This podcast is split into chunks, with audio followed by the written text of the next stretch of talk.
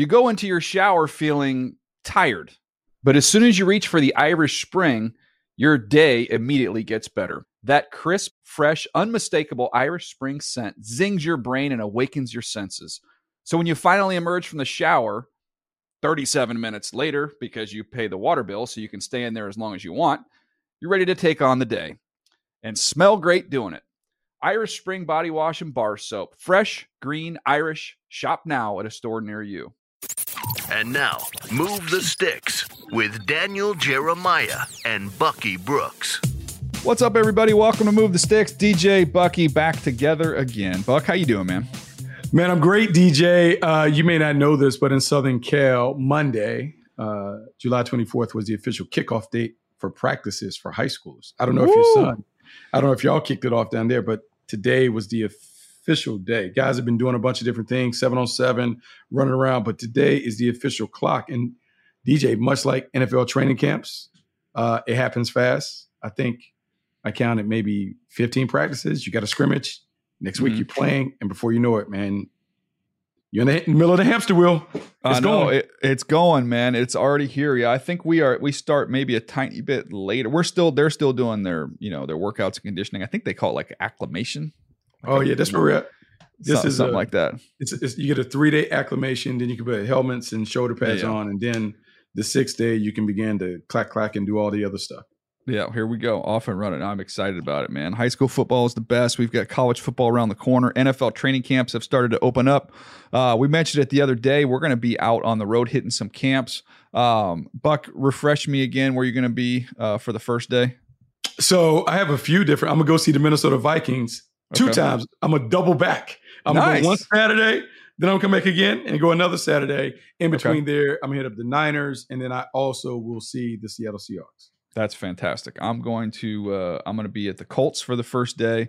Then I have uh, I'll, hit, I'll hit Cowboys Chargers in there, and then I'm also to do Steelers uh, Eagles. Uh, I believe are the ones I'm hitting back east. So uh, be fun. Get in, check in with some people, and, and check out some training camps, and we'll have updates for you as we report back in here on the podcast. Uh, how was last week, by the way? Uh, my boy Marcus was in filling in for me. I was out in Alaska. Was, I'll tell you more about that in a minute. But how was it? Uh, it was actually great, DJ. I got a chance to uh, ask all of my fun fantasy questions. Nice. Uh, how to build a fantasy football team, how to do it, what has changed, the landscape, and those things. Marcus was great. Like uh, you obviously can eh, can see why he's one of the best experts in the biz. And so it was fun to have a little bit of a crossover podcast where we talked about team building, but in a different sense. Yeah, I love it. And look, fantasy football is huge. I think people would be shocked to know how many people in personnel departments actually play fantasy football because you've played it with your high school buddies, your college buddies, and even though you've ascended through the National Football League, it's kind of a nice little thing you do on the side. Now they can't dedicate the t- the kind of time to their team management that uh, maybe some others in the league can, uh, but it's still a fun way to keep in touch with your friends. Oh man, it's a fun way. It's a great game, man. I, I feel like the the NFL has continued to increase in popularity. A lot of it is due to fantasy. You know, mm-hmm. it's due to everybody being able to get into it, whether it's a man's league, woman's league, uh, you have work leagues, you have all these different things. I have high school kids talking about their fantasy teams and all that. It's just been a great way to increase the popularity because you have more eyeballs on the sport because everybody wants to know what their favorite players are doing. No doubt. Uh, all right, today on the show, we're going to hit up a little bit of this running back discussion, jump in on that. Um, also, going to uh, talk about these quarterback contracts that could be coming uh, shortly. And maybe if we have time, we'll delve into some college stuff and a couple college players. But I, I do want to start off, Buck. My my trip just got back from Alaska. I did this trip with my with my dad. He's a you know he's a pastor. He has a, uh, he has a couple of these cruises he does every year, and they gosh he has like a thousand people on there uh, to kind of hear him speaking on this one. They had a little football element, so I was on there, did some stuff with James Brown, uh, uh, shoot, legendary Hall of Fame broadcaster at CBS and then uh, and Tony Dungy, Coach Dungy was on there as well. So it was cool to kind of have some football conversation as you're on vacation. But I wanted I I wanted to hit you up with two little stories that I heard uh, from Tony Dungy and get a chance to visit with him and get your thoughts on them. You ready? Yeah, let's do it. All right, so. Always trying to figure out the quarterback position. We talk about on the pod all the time. We're going to talk about a couple quarterbacks here in a little bit. Um, but kind of what makes those guys great, how do you evaluate them? It's some, one of the most difficult things to do in this job is to evaluate these quarterbacks, try and get them right. If you hit on one, you're set for a decade plus. We've seen organizations wander in the desert for 20 years uh, trying to find a guy that can't mm-hmm. find him. So when you get a chance to talk to somebody who's been around greatness, I love to kind of pick his brain a little bit. So I, I wanted to get some more Peyton Manning info and, and, nuggets. And we've heard so many stories over the years, um, but this one was one that uh, actually I'll give you a couple Peyton stories that uh, that stood out to me. Number one, remember when Anthony Gonzalez was picked, took the wide receiver out of Ohio State. Yeah. So he was telling the story about when he got picked, uh, Ohio State was on the quarter system. So, in other words, for the off-season work, when you come in for mini camps, he he couldn't come in because he hadn't graduated. Uh, you know, their their school mm. year had not ended, so you weren't allowed to come to the facility at that point in time. So, it frustrated Peyton to to no end. Like, here's a first-round receiver, we got to get him plugged in, we got to get him going. So he's in Columbus, Ohio, which is two and a half hours away and he had to finish his classes, so he he couldn't leave Columbus. So it's not like he could go on his free time and come try and find Peyton and do a one on one workout. So Peyton would do the off season day, go through the whole day, go through the practice. He would get in. He did all this on his own. Got in his car, drove two and a half hours to Columbus. Wow. Gave gave him the install for that day, and then went through the full workout with him to get to get their reps in to get their chemistry done. Then would drive back to Indianapolis get up the next day, do the same thing over and over again. So you're talking about six plus hours round trip as a Hall of Fame quarterback just to get on the same page as your rookie wide receiver in the spring. So when we talk about these guys, like there's a difference between there's a difference between committed, dedicated, and obsessed. Like that is a level of obsession is the reason why he goes down as one of the greatest of all time. It's funny that you said that because last week we had the NFL Summit and Tim Grover, legendary trainer of Kobe, uh, mm-hmm. MJ, uh, Dwyane Wade, he stood on stage and he talked about obsession. And he talked about the greats are not interested, they're obsessed with the process of winning and all the other things. So when you just talk about that little story on Peyton Manning, it, it, it pulls the curtain back on his obsession his obsession when it comes to I want to be great. I want my team to be great. I'm gonna pay attention to the details. This guy can't get here. So you know what I'm gonna do? I'm gonna take training camp to him. And that's how important it is. And then DJ, yeah. people people are going crazy about the quarterback series and what Pat Mahomes did. We talked about what Pat Mahomes did, basically a a, a mini camp install away from the facility. DJ, that's the difference. The great ones, they know, man, champions do extra. And so that is a great example of a Hall of Fame quarterback, a championship level quarterback, and what they do. That's what they do all the time. They're obsessed with it. Mm-hmm. Yeah, it's it's just a different level of obsession. And uh, one of the other stories he told that I thought was pretty funny. Uh, who was the tight end with the Colts? Pollard. What was his first name? Uh, Marcus Marcus Pollard. He now works with the Jaguars as a player development. There you go, Marcus Pollard. So you have to you have to hit him up on this story and get confirmation uh, from the one Coach Dungy told. But he said, you know, he's kind of a, he's a young tight end, and uh, they're out in the field, and Peyton just starts going off on him, just going off on him. You're not here. You're supposed to be there. Da, da, da, da, coaching him up on where you're not where you're supposed to be against this look. Blah blah blah. And he said he kind of looked at Peyton. He's like, well, the tight end coach told me the opposite. Da da da. Going through this whole thing. So he he goes to Coach Dungy, comes over and talks to him and says like, "Hey, what's the deal?" He's like, "I don't know what I'm supposed to do. Like my tight ends coach told me I'm supposed to do this. Peyton's yelling at me, telling me I'm supposed to do that." He goes, "Well, if you want the football, I'd probably go with the quarterback on that one."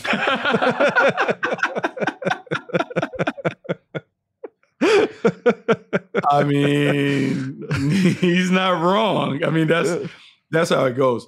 But you know, the other thing that that sheds light on is the ownership that a quarterback has and how at the highest levels, when you have a franchise quarterback, the head coach and some of those guys, they defer. You know, mm-hmm. you defer in terms of some things like, hey, well, in, in the playbook it says this, yeah, but the quarterback likes it this way. And yep. that's not uncommon. We've been at organizations and franchises where you have an elite quarterback. Yeah, he dictates the terms. DJ, I don't know if you've seen some of the stuff that's buzzing in New York Look, I wasn't buying into the Aaron Rodgers in New York thing, but I'm not gonna lie. These clips, you, you jumping on board. I'm not jumping all the way on board, but I may stick my toe in the water a little bit. But I, look, the clips that I'm seeing with Garrett Wilson, uh, the way that he is like showing up, just the way that the teammates are all in. Look, man, it's it's eerily similar to the way that the Buccaneers were all in on Tom Brady, yeah, the team, and so We'll see if his body can hold up and he can last. But I will say they are certainly hanging on his every word. He is the Pied Piper up in New York, and you can just see the energy. And I know it's social, and they edit what, but you can Yeah. see there's a different energy. And I don't know if you've heard, but some of the reports they're talking about Zach Wilson might have been the best thing to happen to Zach Wilson. He not only gets a chance to have a veteran play in front of him, but he gets a chance to sit behind a guy that he idolized. And if it's open and sharing, Aaron, well, yeah, Zach Wilson's going to have a chance to rebuild his career and become a better player because he got a chance to sit behind a great one. And the great one is willing to share nuggets that can help him be a better player. Yeah, and it would be a legacy play for Aaron Rodgers, you know, for, you know, maybe Oh, yeah, 10, sure. 15 years after now. If if it does work out for Zach Wilson, Aaron can uh, take some credit for that. So, uh, no, it does look like a lot of positivity, a lot of positive news coming out of Jets camp.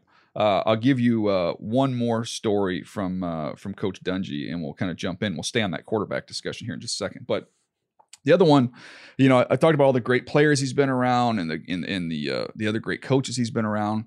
But when you hear him talk about Chuck Noll, who he played for with the Pittsburgh Yeah. Steelers, there's like a reverence there. I mean, Tony Dungy is very classy. He's always gonna, you know, he's always gonna be impressive the way he talks about people. But this one just is a different tone in his voice when he talked about Chuck Noll. And uh, was trying to ask him about describing his style as a coach. And he said, you know, it's a different, little bit different era when you had guys like him and Tom Landry weren't they those guys were not yellers and screamers. He said the like the most uh, and this is something I was thinking about you as a coach. Um, the most common thing that Coach Noll would say to him was, "What'd you see?" In other words, you Mm. make a mistake instead of "What are you doing?" Da da da. You're supposed to be here. You're there. You're supposed to do this. You dropped it. Concentrate. Blah blah blah. He would just put his arm on and say, "Hey, what'd you see?" And I think that is that's a teacher, right? That's okay. You Mhm. made the mistake. You know you made the mistake. I don't need to yell at you and tell you you made a mistake, but just tell me what were you looking at? Why did you do what you did? And then when guys can explain that, I think if you don't understand the mistake that you've made, you're going to have a hard time getting better. But I think it's got to be encouraging, and I'd love your thoughts on this, even just at the high school level. It's got to be encouraging to you when a guy knows what was wrong and what he saw. I say, Coach, I saw this, but it wasn't. It you know I was wrong. Blah blah blah. No, those are the great moments. And so it's funny you you bring up a Tony Dungy story because I have others who have been close to Tony Dungy, and I'm always asking them like like what did he do or whatever. And Chuck Noll would always come up. So DJ, Mhm. then when you start studying Chuck Noll and those guys, teachers and simplicity and repetition and those things, and and so it is that. And when you talk about a, a, a different time, yes, it was a different time, but man, great coaches transcend every era. And so when you think about this game, the game is, is really one where it has to be taught. And so no mm-hmm. matter how much you played, you still have to be taught the nuances of the game. And I think what what Tony Dungy, what Chuck Noll, what those guys are able to do is to take the complex and make it simple. And by having that that two-way conversation, they're getting buy-in because it's about, hey man, we want to get this right. So how can I help you understand what it is that we're doing? I would say this, and we've seen it. When I watch Doug Pederson interact with Trevor Lawrence, Mm-hmm. not saying that he's those guys, but the tone with which he delivers resonates. Trevor Lawrence talks about, man, I'm being taught those things. I think as much as I love like the, the old school macho or whatever, I think the best coaches have the ability to teach the game and they teach it in a way that it resonates with the players. And sometimes that's a taking your voice down, not being distracted by the yelling and being able to simply explain it. Because no one wants to go out there and mess up on their own unless Mhm. they're ding dong. Like Mhm. nobody deliberately goes out to bust coverage. So, okay, well, maybe as a coach, I can do a better job of explaining it and meet them at their level. Yeah, the other thing, the other thing that was mentioned, uh, talking about the Bucks and think about the defenses that they had there and how dominant they were. He said that the big thing, one of the big things for them was just loafs, and that was like there was such pride in not getting a loaf. And he said to the point where there was a play where Robert Smith breaks out into the open field, and Warren Sapp tracks him down and tackles him about sixty yards down the field. So they get to the film, and uh, um, I don't know if it was Tierlink who was the D line coach, whoever the D line coach was at that time Right. for them. Maybe If it was, Robert- maybe it Marinelli, Right. maybe it was Marinelli just as kind of Yeah. the DC in Mhm. the in the uh, or no, he would have been the D line coach. Then you had Kiffin. Kiffin would have been the DC. but he got a loaf on the play. He here he ta- he went. Tra- Robert Smith's a track star. He tackles him 60 yards down the field. They said Warren was livid. Like, how can you give me a loaf? I just ran this dude down. He goes, well, watch the beginning of the play. So you're not well, you're not getting up the field. So then you turned it on. He said, if you'd have been playing hard the whole time, you'd have caught him at 40 yards instead of 60. he said, and Warren couldn't say anything, but he said there was so much pride in how hard they played. And then it got me thinking of, man, another example. If you want to look at the great, potentially the great defenses in this league going into this upcoming season, look and see who has not only talent at the D line position, but who has depth so that those guys can play 100 miles an hour at all times. So it's funny that you bring up that like Rod Marinelli and the Tampa defense and all those things. So I don't know if I've ever told you this story. So it DJ is my first year as a head coach, Mhm. coaching high school. And I watched the Cowboys play forever. And I'm just like, man, they play so hard. So part of NFL network duties, I have to go up to training camp. And I'm watching them and they're just flying to the ball. I mean, like, I mean, like bat out of hell, just going. Mhm. And so at the end of practice, Rod Marinelli's walking into the parking lot, and I pull him up. I said, "Hey, coach, I, I, I got to ask you this stuff." I said, "Look, it's my first year coaching high school, and man, I'm looking at your your, your guys, and why did they, how did they play so? How are you getting them to play so hard?" He said, "You demand it." He Mhm. said, and he said because the old military guy, he said, "But you demand the effort every play, and anytime that is not up to par, you make them do it over." And mm-hmm. the funny thing that you say about loaves, I wish I could show you my my script. My script says that, DJ. It says exactly what. Oh, I got it right here, there, DJ, because I just came from What we practice. got? So, so up go, there you here, you, see Effort. You see, you see effort, right? Yeah. And it talks about eleven defenders running to the ball at all times. I love that Like, max speed, max, speed, effort. max effort. A loaf, by definition, and this came from Rod Marinelli and those guys. Any defender passed up by another defender on the way to the ball, or any change in speed by a defender before getting to the ball. Meaning, you're running, and then you're like, "Oh, I got to get." Yeah. Hold on, you have more to give. So that Yeah. story ties into it. But yeah, like Rod Marinelli talked about that. And DJ, there is just something to if you can get a defense to just play hard Mm-hmm. it ain't always going to be great, but those things. And so when you hear Tony Dungy talk about it, when you see Rod Marinelli and those guys, Lovie Smith, and all those guys that come from that tree, the common denominator is their defenses play hard. And good things happen when you run to the ball. And so it's just 100. and th- that that high standard. And when Warren Sapp used to work with us at NFL Media, he used to talk about their pursuit drill and how they always started practice with a pursuit drill, running to the corner, and it would be like gladiator, thumbs up, thumbs down. But it's you're thinking about pros, Mhm. pros, but they still demand the kind of effort that you would demand from Pop Warner kids. And so it, it look it, it it works. It you know it, it's something that has been passed on. You talk about Chuck Noll telling Tony Dungy, telling all those other guys, but it continues to work in this league. Hundred percent. No, it's uh, it is really interesting. The other thing you talked about, um, you know, kind of the the Steelers defense, the greatest defense of all time, all the Hall of Famers that they had, how it was, it was an unselfish, an unselfish group, you know. So do your job. I mean, how many times it's like you hear Belichick say it, do your job, but like, no, I'm a dominate. You dominate your role. You do everything 100 miles an hour, but you don't get outside of that. You know what I mean? You kind of do your job. It it really is that.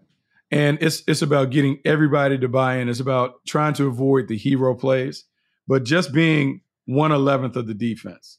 And if everybody just does their part, the defense is going to play well. Bring effort, bring toughness, know exactly what to do. You're going to have a chance to play good defense. And the depth that you talk about is really critical because in today's game, you can't just play with those four guys up front all the time. You got to have seven, eight, nine guys that can play because then you know I can play hard and I can tap my helmet and get a blow, and somebody else is going to come and play just as hard as I play. No doubt. Um, all right, football is back. Celebrate by watching as teams across the league take the field for training camp. Back Together weekend presented by YouTube with two full days of practices and player interviews, mic'd up moments, and fan fests across the league. It's a can't miss NFL reunion. NFL Network and NFL Plus have you covered with the coverage on Saturday, July 29th and Sunday, July 30th, with their additional coverage on ABC and ESPN. Go to NFL.com slash back together weekend for ways to watch. All right, we teased it about the quarterbacks and some contracts. Maybe they're uh, they're coming here soon. We shall find out. We're going to talk about that right after this. You go into your shower feeling tired. But as soon as you reach for the Irish Spring, your day immediately gets better. That crisp, fresh, unmistakable Irish Spring scent zings your brain and awakens your senses. So when you finally emerge from the shower, 37 minutes later, because you pay the water bill so you can stay in there as long as you want, you're ready to take on the day and smell great doing it. Irish Spring Body Wash and Bar Soap. Fresh, green, Irish. Shop now at a store near you. All right, Buck. Let's let's jump into uh, this quarterback chat here real quick. Um, the two out there, I think everybody kind of knows the ones that we're waiting on.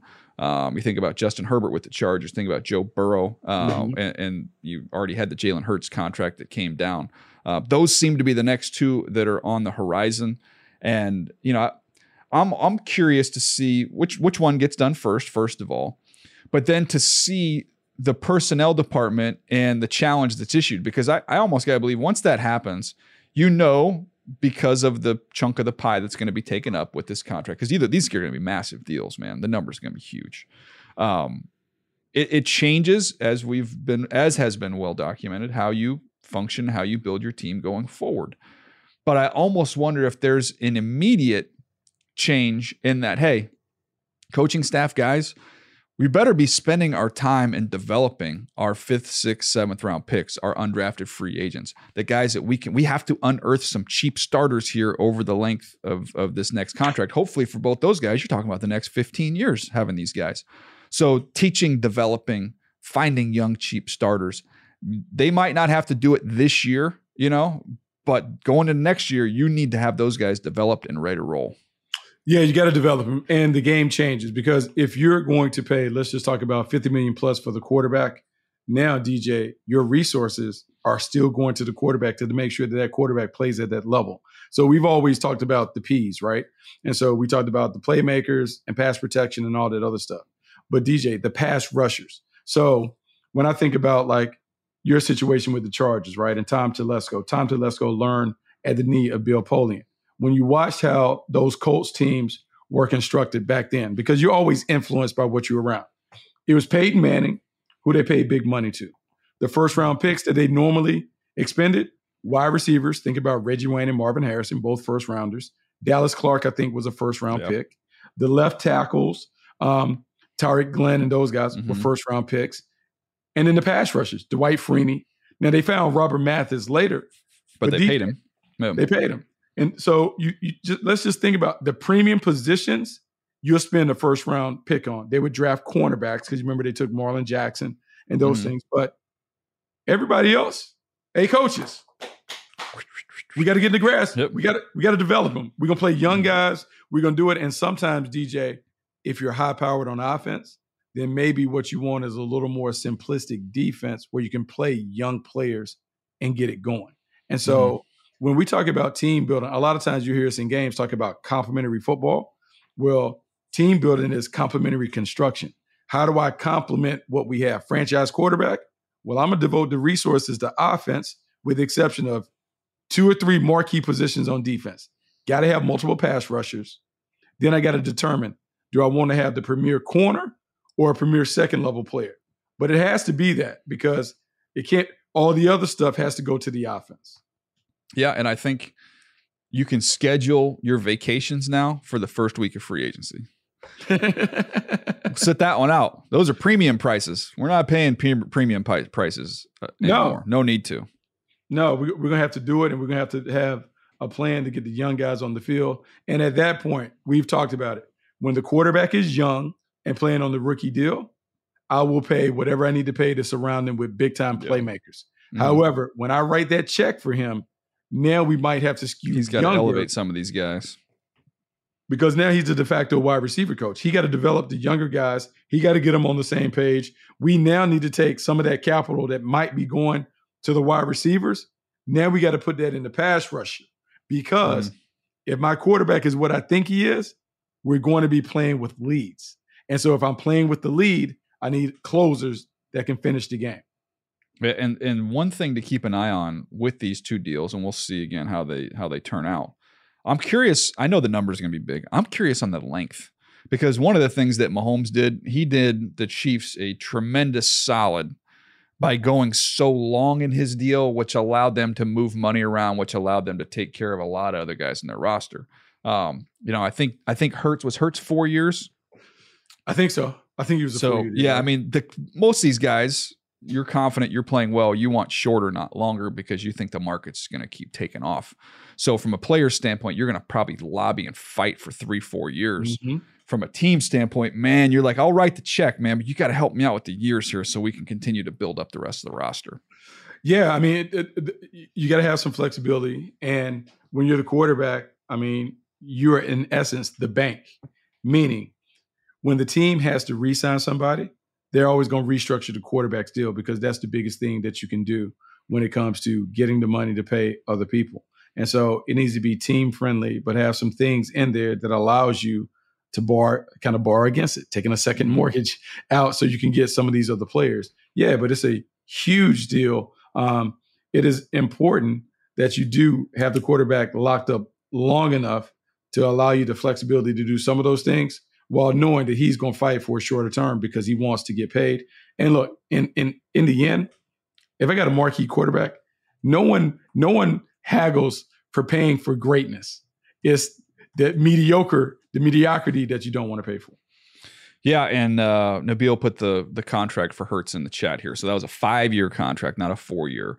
It was worth 255 million, uh, just over 110 million of fully guaranteed money at the point of signing, 179 million uh, in uh, for injury. So those numbers are going to get way passed up uh, as these next two deals come in. So I think it might have been Dak Prescott. Maybe that's who I was thinking of with the four year deal. Yeah, I think um, I think was was was Dak four year one sixty. So uh, that's what it, it, it seems like.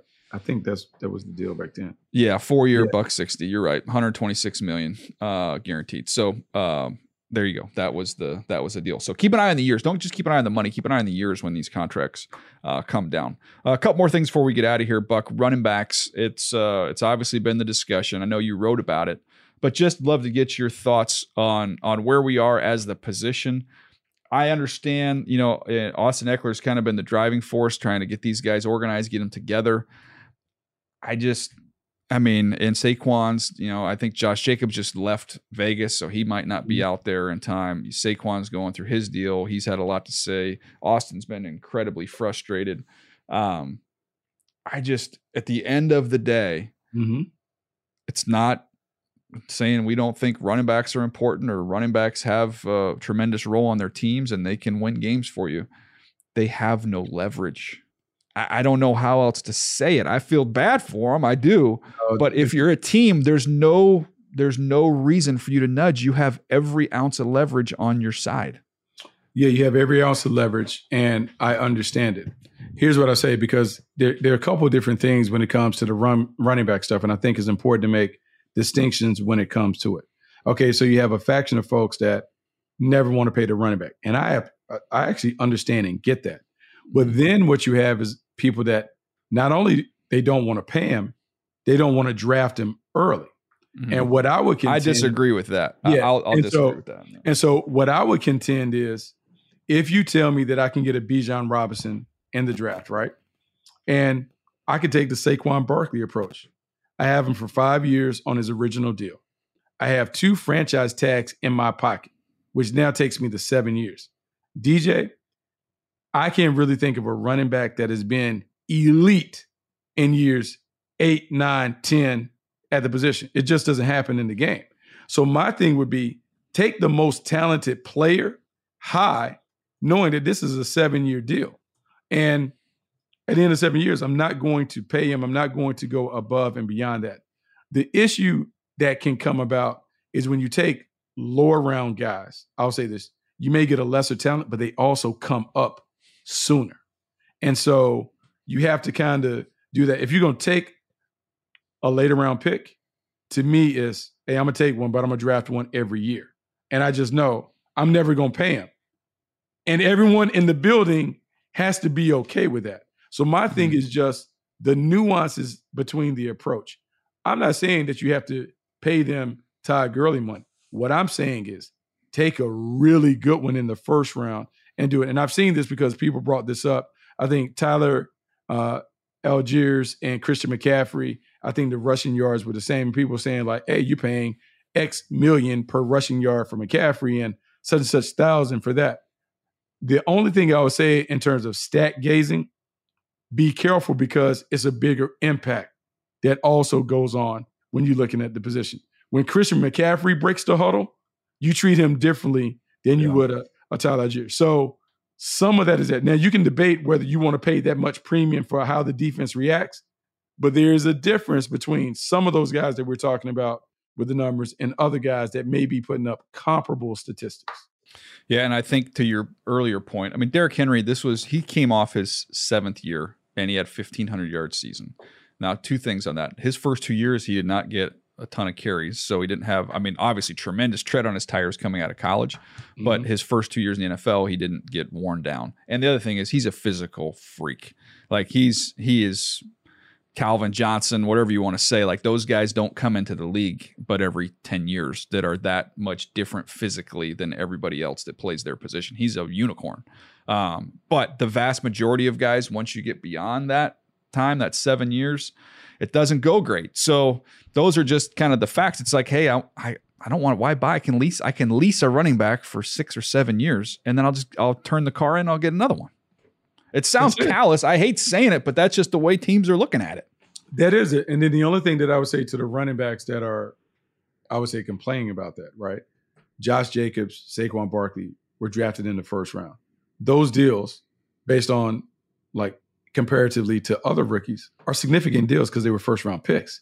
Now, it wasn't like top of the market, you know, quarterback money, whatever, but it was that. And then you get back to back franchise tags was still top of the market stuff. I would say the issue that I would have if I'm a running back is people go hard at the running backs, but they don't talk about the complementary receivers. And so mm-hmm. I could see where if you're the Las Vegas Raiders and you're Josh Jacobs looking at that team and you look into your right in the huddle and Hunter Renfrow is making $15 million and Yeah. you're stuck at 10. Yeah, that would be the part that I was like, hold on, wait a minute. Mhm. Why are we so quick to give out all the money to the receivers? I think that's where it is. It's about the playmaker. You want to play the offensive playmakers significant money. And so everyone just needs to make sure that the money that you're giving out, you're giving it out to the right guys that can produce and produce over time. Yeah, and maybe with you know the advances we've seen and being able to take care of yourself, take care of your body, um, that we'll see more longevity. But I think there's too many examples. Oh, it's in the killed them. Now look, years. they can they can be mad, but the people that they need to be mad at are not the general managers per se. Yeah, It should If be Todd Gurley. If Todd Gurley Todd Gurley, worked Zeke out, you know. Elliott, uh, Le'Veon Bell. yeah, like those deals in succession hmm killed the market because it didn't yeah, it didn't play out right. It it didn't age. It aged like yeah, like bad milk. And so yeah. that's that's the issue, and that's why it's going to be really really difficult for them to do it because until you're able to pay somebody and they play, even Christian McCaffrey, who I love, like yeah. after he got paid, he had two injury marred seasons. Mhm. He hadn't been injured like that before when it was when it was time to pay him, and so it's, it's just one of those things with the position. So to summarize kind of my feelings on it, I don't blame the running backs at all for trying to push and bully their way into an extension. I don't blame them. You can push and you can bully. We saw it work with Kyler Murray. We saw Yeah. Kyler Murray, uh, Erik Burkhardt, his agent, put out the all caps. Remember that the all caps Mhm. letter, and he Yeah. got. he- and you know what? They had some leverage because if your quarterback doesn't show up, it's hard to win games. And you know they they had some leverage there. Now it ended up being the right move because we've seen the stock for Kyler Murray due to injury and other reasons Mhm. completely tank. So they were smart to push them to get a deal done now. But they had some leverage as a quarterback. You just do not carry that same leverage as a running back. It just it it doesn't happen. It doesn't work that way. It, it doesn't work that way. And it's one of the things that you have to understand. And also, like, I don't think people pay close attention to the new CBA and what the CBA did when it came to holdouts and all that. Can't do it. It wiped, it wiped away all the leverage. Even Chris Jones, he's not a running back, but Chris Jones from the Kansas City Chiefs, like, man, it's great you can withhold your services, but you're in the contract. It's 50K a day. And we no longer have the ability to wipe away your fines. So whatever you're fined, you're having to write that check. And so it, it's, it's one of the things. It was it's in the CBA. When you have a collective bargaining agreement, great general managers understand all of it, and they will use the vehicles to their advantage. And so for running backs, look, man, you can let uh, us on the media side do all the kicking and screaming for you, but when it comes down to it, there is nothing that Josh Jacobs and Saquon Barkley can do to make the Giants or the Raiders pay them what they want. It, it's nothing they can do. It's it's it's done. You got to take the deal when the deal was on the table. It's unfortunate, but we all sometimes have to make concessions. They didn't do it, so now they have to play on the tag. There's not another option. Yeah. No, you're absolutely right. So it's been a popular uh, topic of conversation of late for sure. Uh, two quick things on the college front, Buck, as we uh, come to a close here. I've got the first look series is out. I've got, uh, gosh, there's Jared Verse. You can find that on NFL.com. Mm-hmm. Did his write up from Florida State. Uh, Caleb Williams, talented uh, quarterback from USC. That one's out. Marvin Harrison Jr. is out, the wide receiver from Ohio State. I just finished up Brock Bowers. I think that'll come out tomorrow. Um, and then I have Drake Maye left. So kind of kind of wrap up that little mini series I do on some of these top college guys. A couple that we haven't talked about yet with Marvin Harrison and Brock Bowers. Marvin Harrison, as good as what, what you had thought, you know, when you ca- casually watch a guy, you never know. Then you really dig in and see, okay, what does this look like? Elite, elite ball skills, he's a lot stronger and a lot bigger than his dad. Uh, he's not quite as shifty and as quick as, as his dad. Obviously, he's a bigger guy, mm-hmm. but graceful when the ball is up in the air, and uh, and then he's physical and strong after the catch. There's one. Uh, there's an adjustment. I can't remember the game, Buck. It's a back shoulder throw. He's up in the air. He twirls around and catches it, and then he's on a 360, hits with his feet pointing towards the end zone, hits the feet, hits the ground, and goes. And I'm like, okay, that's just that's some freaky, some freaky ball skill stuff there. Uh, I still think you could see him from throughout the season. He got more polished as a route runner as the year went along. He's just getting better and better and better. And from all the stuff I get out of Ohio State, he's a maniac worker who's obsessed. I don't see how this kid's not a great player. I got even more for you. So you would think that a guy who has a Hall of Fame dad at the same position that he plays would spend a lot of his time working with his dad. The guy who has really helped Marvin Harrison Jr. You remember Kevin Johnson? The former yeah. quarterback at Syracuse that played for a long time in the league with the mm-hmm. Cleveland Browns. Evidently, he has been the guy that has worked with them for a long time. Years ago, when Marvin Harrison was coming through the Nike tour, I remember it might have been at the Jets facility. He comes through, whatever. Kevin Johnson is there because he's in Jersey, so they've always done it.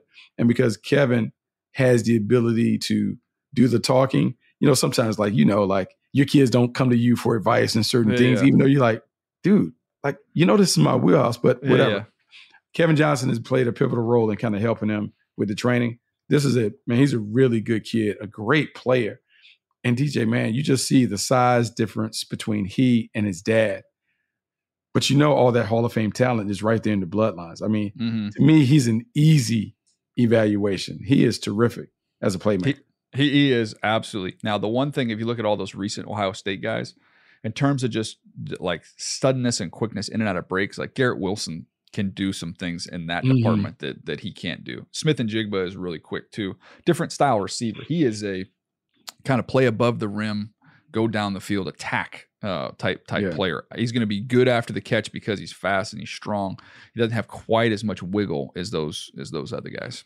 Well, he's different than most of the other Ohio State receivers that have come out. Most of those guys yeah. have been, I mean, six foot, six one, right in that. He's a bigger, yeah. bigger body, different, but look, this would be a huge year for him. I mean, we've already talked about him. People have him pegged as a top 10 talent if he elects to come out. I mean, he is a number one. It's an easy evaluation in terms of when we talk about a wide receiver one, yeah. that's how you want your wide receiver one to look like. I mean, size, talent, playmaking ability. He has all those things.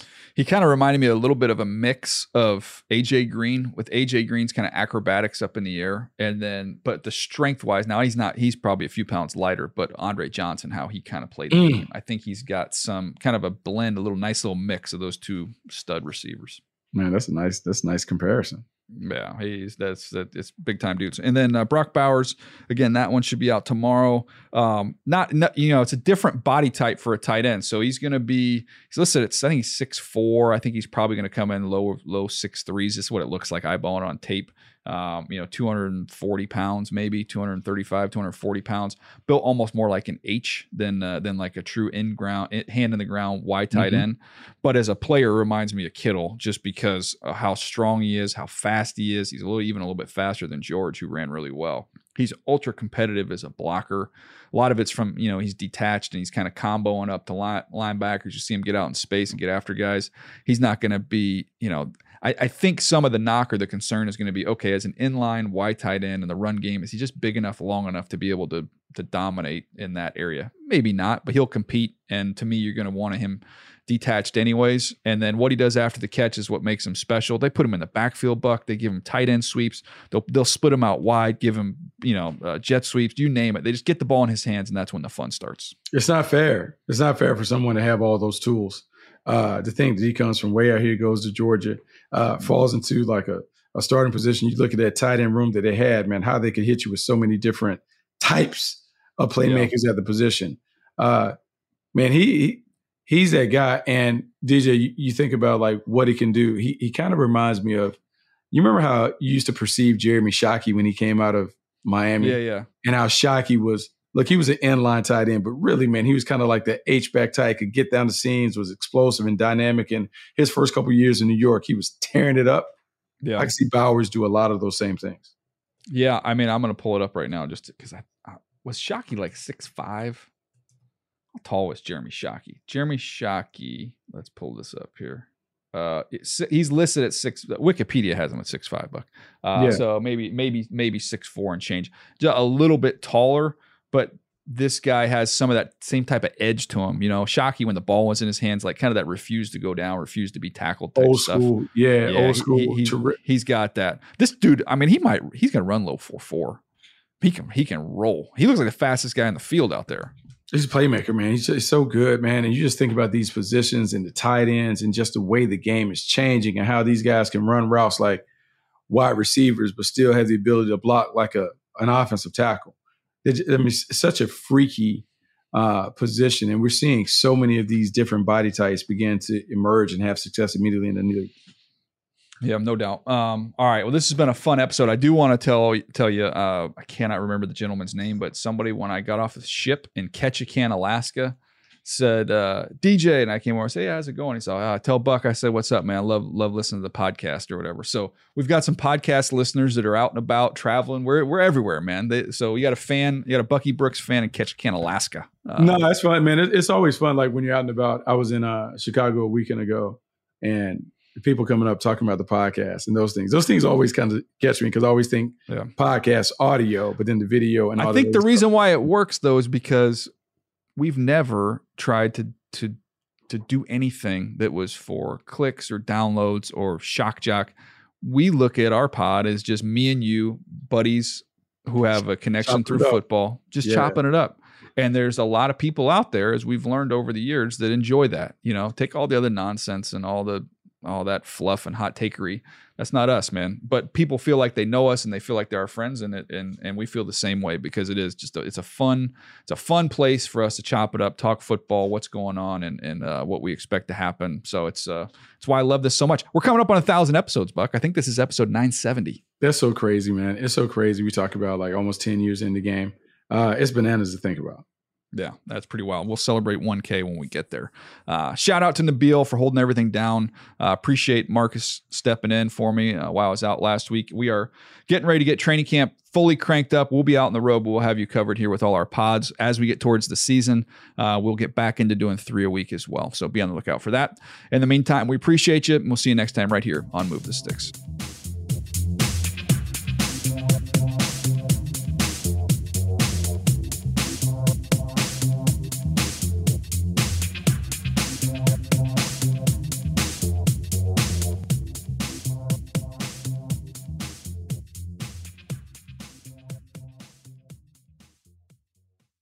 You go into your shower feeling tired, but as soon as you reach for the Irish Spring, your day immediately gets better. That crisp, fresh, unmistakable Irish Spring scent zings your brain and awakens your senses.